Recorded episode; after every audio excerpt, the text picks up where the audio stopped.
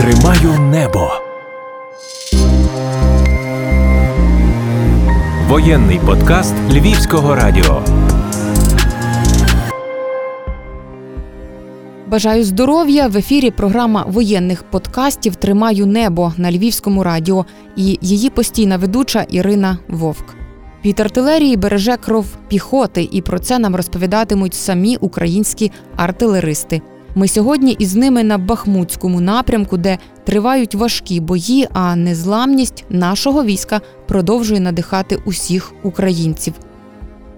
Друг із довгим позивним староста села або просто староста, чи просто СС, як його з усмішкою називають побратими. Він не вважає себе богом війни, хоча саме так часто називають арту. Але він безупинно на лінії небезпеки працює заради нашої перемоги.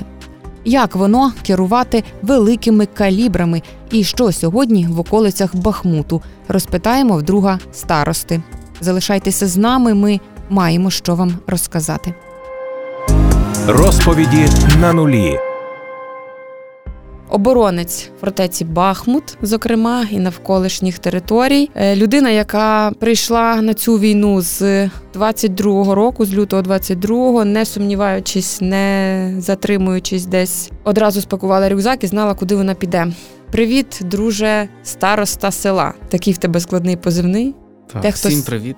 Дехто сміється, каже, що СС, так? Ні, мене завжди називають СС переважно, а взагалі історія мого псевдо то була така, що в мене фамілія Садовий, і коли я прийшов вже е, в лави ЗСУ, то всі до мене говорили: о, там е, ти родич садового мера, і так цілий час Мера. Львова. Так, так.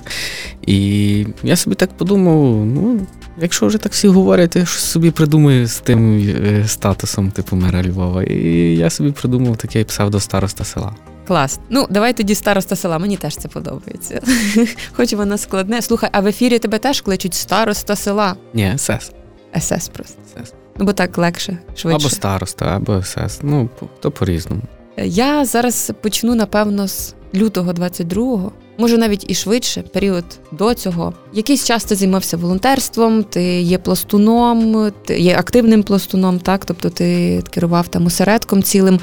В лютому багато хто з людей, які аналізували ситуацію, які розуміли ситуацію, військові, зрештою, готувалися до того, що буде повномасштабне вторгнення, що буде повноцінна велика війна. От я зазвичай називаю її власне велика війна.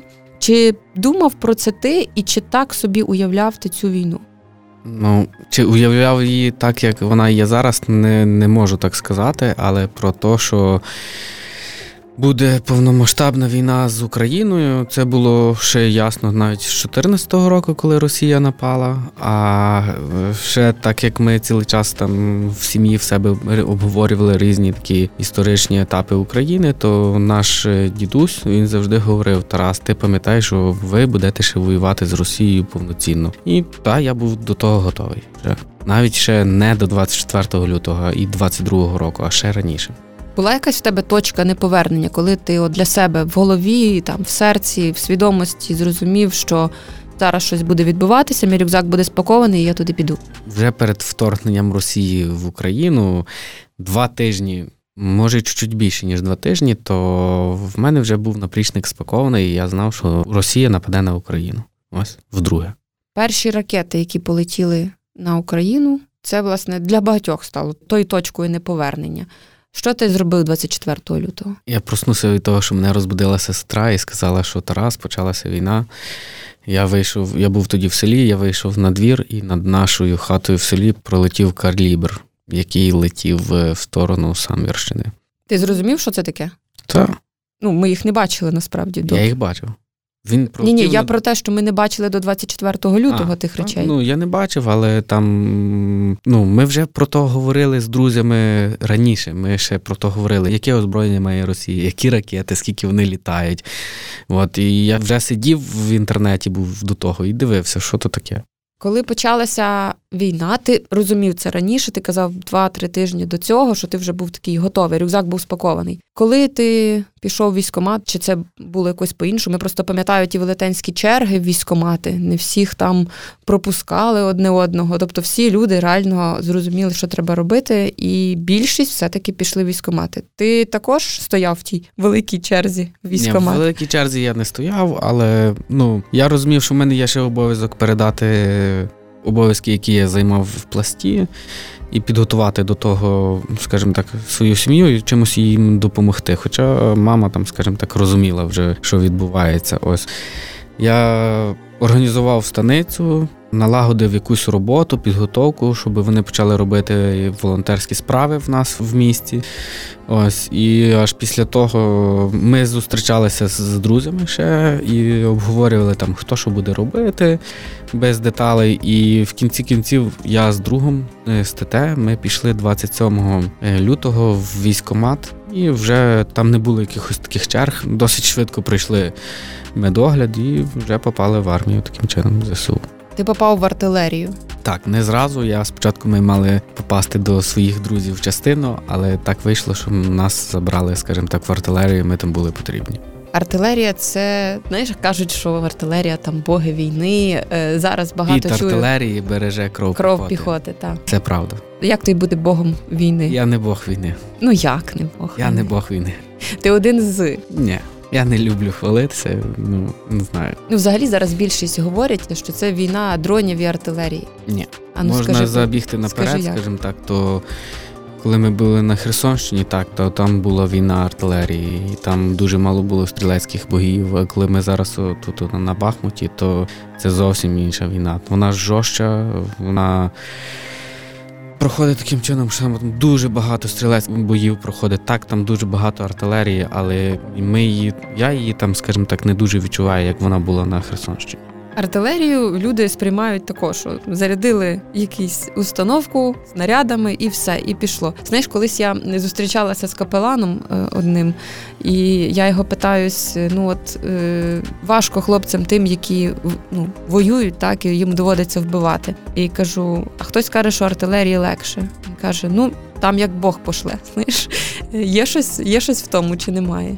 Ну, я не задумувався над тим. Насправді, ну, на артилерії теж де полювання. Якби ти не бачиш, по чому ти працюєш, і ті, хто по тобі працюють, вони теж не бачать, але ну, це теж важка робота. І ну, я, в принципі, вважаю, ну, не розділяю там, скажімо так, е, оце про богів, про піхоту чи ще щось типу такого. Ми всі виконуємо якийсь один механізм, бо якщо когось хтось не підтримує, то буде і жертви, і втрати. А е, ми мусимо завжди працювати разом. Виконуємо функцію, без якої не може бути перемоги. І вони, як піхота, і десантні штурмові бригади, і ми, і розвідка. Ми всі виконуємо одну функцію на перемогу. Мені багато говорили, і зрештою була часто свідком цього, що росіяни часто прицільно по координатах, так бо вміють зрештою коригувати якось, е, навчилися від нас про те, що можна літати ще й коптерами. Вони коригують, вони іноді прицільно влучають так е, по нас. Але буває таке, що просто от насипають. У нас немає такого ресурсу, правильно? Тобто, в нас єдиний вихід це то точність коригування і відпрацювання по тих даних, які нам надає там розвідка, арт-розвідка, аеророзвідка. Якщо говорити по кількості там е, боєприпасів і в нас, і в них, то в них, напевно, більше. Нас би хотілося, щоб було більше. Скільки в нас того є, якби я тим питанням не дуже задавався і не знаю. І того. давай не будемо озвучувати, Так. навіть якби ми знали. Е, ну, я не знаю того. Але росіяни вміють працювати і прицільно, і буває таке, що відпрацьовують е, ну, якби по якихось там точках заданих. Е, наприклад, по перехрестях чи ще по чимось, е, якихось там конкретних координатах. Таким чином загинув наш друг, коли ну, по їхній хаті відпрацювала артилерія. Боєприпас прилетів прямо в хату. Ти згадував про Херсонщину. Ти один із тих хлопців, які звільняли Херсонщину, так, територію Херсонщини. Ти можеш якось зараз порівняти? Ти вже говорив про артилерію, як вона працює, а взагалі по інтенсивності боїв, по тому, що відбувалося, зрештою, комунікація з місцевими мешканцями, багато різних чинників, які от е, тобі найбільш такими разючими стали між Херсонщиною, боями за Херсонщиною і те, що відбувається зараз на Бахмуті і взагалі на Донеччині. Коли йшло ну, звільнення Херсонщини, воно- відбувалося в два етапи. Я брав участь в першому етапі, скажімо так. Е, ми були друга лінія оборони і йшли, прикривали наших хлопців, які йшли вперед. А коли був другий етап е, звільнення Херсонщини, мене тоді не було, я якраз був на похороні друга. Е, різниця між Херсонщиною, скажімо так, і між Сходом, вона якраз і полягає в тому, що на Сході є більше стрілецьких боїв і більш набагато інтенсивніше. Там навіть немає коли відпочити, буває таке. Є таке, що хлопці не сплять по три доби, і вони все одно відбивають наші позиції. І, е, Старається, як завжди, зменшити втрати піхоти, втрати свого особового складу, щоб вивести всіх своїх хлопців додому, до до сімей своїх. Які люди, чи є різниця між людьми? Так, є різниця між людьми. Навіть на тому самому Херсонщині були такі моменти, що ну не завжди нас, скажімо так, люди чекали з е, руками і з квітами, що типу, хлопці, приходьте, о, дякую вам, дякую. Були такі моменти, що вони казали, що ви сюди прийшли. От на на сході, напевно, я ще такого, скажімо так, не зустрічав, що мені прямо говорили, але деколи буває косо на тебе дивляться конкретно. Але є, зокрема, люди і там, і на Херсонщині, і тут на Донеччині, які допомагають ще вам. Я не кажу про те, що є, вони є. їжу вам приносять, а власне Ні, про от, інформацію. Про їжу то бувало таке, що ми їжею ділилися з населенням на Херсонщині, і там була така жіночка. Вона каже: Ти, хлопці, та я не можу вас брати. Ви на типу, ви нам допомагаєте. Це було якраз від тільки відбите окуповане село. А ми кажемо, а що ми будемо з тою їдою робити? Нам тут привозять. Ми їсти маємо, їмо раз на день, бо так виходить, скажімо так, а що вона має пропасти. Вона каже, я так не можу. Ну і ми там ділилися з ними і запихали, скажімо так, ту їду. І вони нам були дуже вдячні. Ну і навіть плакали. Важко то згадувати, скажімо так. А так само ми їдою ділимося і тут, на Бахмутському напрямку, на Сході, теж люди не мають що їсти. А стосовно інформації, є таке, що люди місцеві допомагають вам з інформацією? Про схід нічого не можу сказати. Про про Херсонщину було ну, та жіночка та сама. Вона, як москалі вийшли вже з того села, то вона там приходила і розказувала, от хлопці, там, там, там, там. то Що вони полишали, так? Так, там то відбувалося, там то відбувалося таке чином. А артилеристом кожен може бути? Думаю, так. В залежності від того, як ти, ну, чи ти захочеш того, чи ні. Все залежить від того, від твого навчання. Якщо ти хочеш навчатися, ти можеш навчитися будь-чого. А якщо не хочеш навчатися, то і в піхоті ти не будеш придатний. Ти казав про те, що з книжок багато чого дізнавався, а дещо навіть з Ютубу. Можна так по Ютубу навчитися, я не знаю, зброєю користуватися. Я не кажу про такмет, ну але такмет так само, мабуть. Ну, в принципі, навчитися можна буде, можна по багато чого. По Ютубу, по книжках. Ну, Ютуб це, е, якщо в тебе є якийсь хороший відеоролик, де там показують, як що переключати, як в руках тримати, це дуже хороший приклад. Ось. По книжках ти можеш просто-напросто більше інформації почерпнути і почитати по тому. Якби якісь деталі, нюанси, бо по відео ти не завжди то є. Але і той момент е, навчання по Ютубу, по відео, і по книжках це він завжди підходить. Ми вчилися і по книжках, і по Ютубу. Ну, але крім того, були кадрові офіцери, контрактники, та, та, які та, могли вам допомагати. Ну, так, Ми здобували. Е, навички від всього, що, чого могли.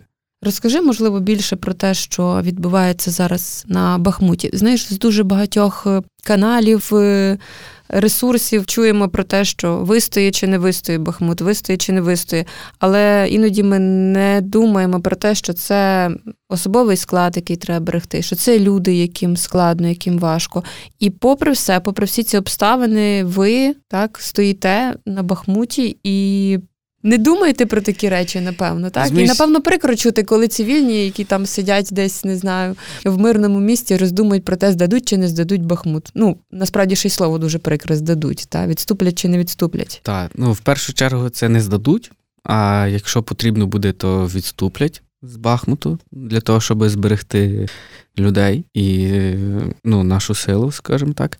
А друге, то, що я хотів сказати, ну я таких речей не оцінюю. Я не військовий експерт, я не люблю там говорити про те, що не знаю, е, скажімо так. І інколи так, правда, коли ти сидиш там, дивишся тих самих військових експертів, в інтернеті, і вони там розказують, боже мій, та беріть автомат та їдьте, воюйте. Нахер що там сидіти і розказувати то все. Може, ця інформація комусь потрібна ну, з людей цивільного населення. Ну і вони, типу, там духом піднімаються, типу, вважають там, що все буде добре, але я більш прихильник такий, щоб говорити завжди правду. У нас не є все так гладко, і буває армія наша і відступає, і наступає.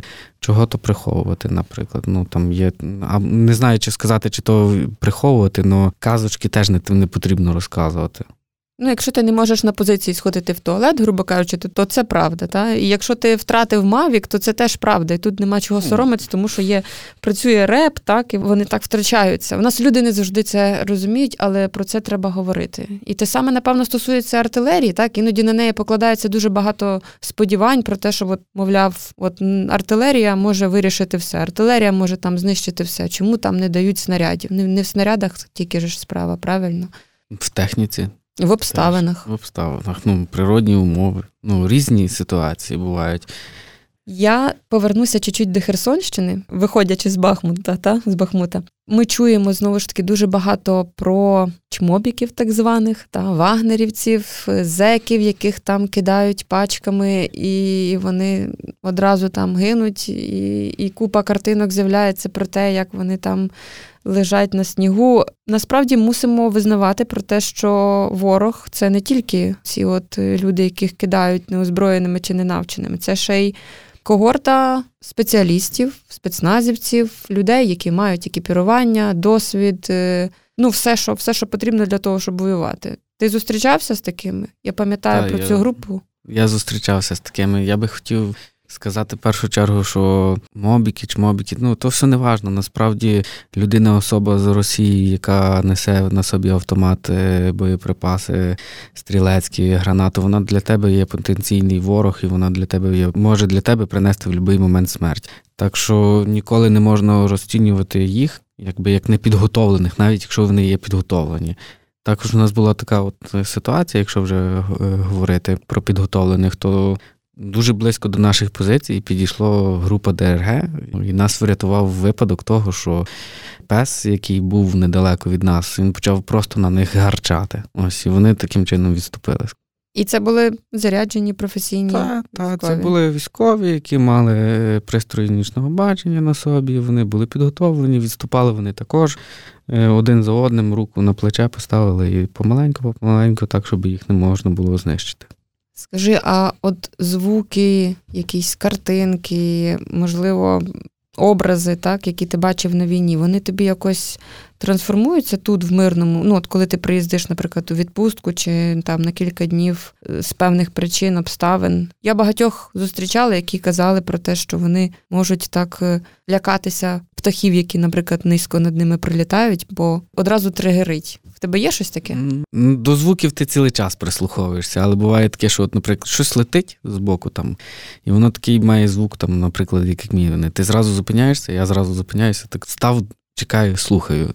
Десь щось сильніше гепнуло, типу там, а ти, от, наприклад, чуть-чуть е, починав засинати. Десь щось сильніше гепнуло, або щось впало, ти зразу просинаєшся. От, ну, Звуки вони супроводжують тебе, вони не можуть тебе покинути просто. Важко тобі від цього? Від звуків? Ну, від, від того, що, наприклад, як ти приїздиш сюди. Ні. Ну, ну привик, привик. Іноді вчать, і свого часу я довгий час, наприклад, теж звикала, хоча досі не знаю насправді всіх звуків різних калібрів, близько, далеко, наші, не наші. Як швидко ти навчився оце відстрілювати? Та що це ми, а це не ми, а це по нам, а це далеко, а це зліва, а це справа. Я насправді ще не навчився тих всіх звуків. Я, скажімо так, бували моменти, що ми там отримували порцію всього. І артилерія, і авіація, ну все, і міномети було все. Але ти, якщо ти не маєш того якимось чином таким, що воно повторюється, ти не завжди то забуваєш. Але так, стараюся розрізняти, типу таке. Ну, а Хаймарси ти чув? Я бачив, як вони працюють. І чув, і бачив, так? Так. І як? Нормально. Це дуже добре, насправді. Добре, що вони працюють. А от е, взагалі стосовно допомоги за кордону, це реально дуже крута, правда, підтримка. Ну, без неї нас би було набагато більше жертв. І це вже більш технологічно сучасніша зброя. Хоча ну, москалі теж мають зброю, ну там сучасну, скажімо так. Вона відрізняється від того, що я, але що та, що та зброя несе смерть. Якби до того потрібно так ставити. Не можна оцінити от таким чином, що, от, наприклад, там хтось сміється, що Т-34 підняли, там пішло, поїхало, там якісь ще старіші зразки. Ні, то все несе смерть. Чи воно старіше, чи новіше. Я не буду питати, які саме, але у вашому підрозділі теж застосовуються ті засоби, які нам прийшли допомогою з В нашому країн. підрозділі не зовсім. Є і те, і те, правильно? Можна і так сказати. А ви швидко навчилися користуватися тим, що прийшло допомогою? Досить швидко. Але якщо це говориться про якусь допомогу, зброю в допомозі, так, то потрібно було вчитися. Якщо це досить проста зброя е, в обслуговуванні, то самому можна навчитися. Якщо це є вже якісь там гармати, як сімьорки чи там ті хаймерси, то, то потрібно проходити навчання вже і не по Ютубу. Ну, це зрозуміло. Добре, що ці навчання є, і добре, що в нас є мотивовані хлопці, які хочуть їх проходити, проходять і зараз роблять насправді велику бавовну. Я запитаю про пласт, якщо можна. Можна. Що з того, чому ти навчився в пласті, ти використовуєш зараз? Виживання, Можна сказати, всіх навичків. Картографія, виживання, самозарадність, вузли, гілочки, як з мене жартують часто. Я можу багато чого гілочками зробити, і мені завжди говорять. Турнікет ти розповідав. Ні, не це не про турнікет. Турнікет це таке. Але от там, наприклад, ми там заходимо на позиції, я там якісь гілочки підготував собі, ну, зробив, замаскувалися. Ми. Або там щось треба зв'язати. У нас були там ящики, в якому ми возили свої речі. Він вже такий був пошарпаний. Я швиденько взяв гілочки, його усилив, все, все, і так з мене цілий час жартують про гілочки. А багато чого в тебе навчилися, от хлопці, з якими ти опинився на позиціях? Ну, я думаю, так. Наприклад, Наприклад, картографію і користуватися картою компасом. це все з пласту ж, правильно? Так. А багато взагалі пластунів ти зустрічав, е, коли воював? Ну, бо ми знаємо, що є багато пластунів, які воюють. На жаль, багато пластунів, яких більше з нами немає. Чи ти бачився з ними на передовій, і чи це якась особлива, скажімо, комунікація? Коли На ти передовій, воюєш? напевно, я не бачився, хоча ну, може не пам'ятати, але друзі мої пластуни, з якими я. Ну, мій вихованець, друзі з чорноморців, то та я з ними зустрічався. Що тебе і пластунів, а зрештою всіх військових, так е, що тебе мотивує зараз найбільше? Як такого немає, там, скажімо так, що мене зараз мотивує. Воно як було раніше в мене, воно так і є зараз. Ну, війна в, в Росії з Україною воно йде не з 2014 року. Насправді ми воюємо вже дуже давно. Століттями. Ось і ну, мене так виховали. Ну, я не люблю Росію, я не люблю російське. Ось і я не хочу, щоб до мене до хати приходили і качали права. І наостанок, ти, крім того, що пластун, ти пластун чорноморець. Так, Ми море українське повернемо. по-любому. Дякую тобі дуже. Дякую. за те, що ти робиш, за твою мотивацію, за твою силу, за гарт. І залишайся, будь ласка, цілим, здоровим, неушкодженим. Дякую тобі. Дякую всім за увагу. Так.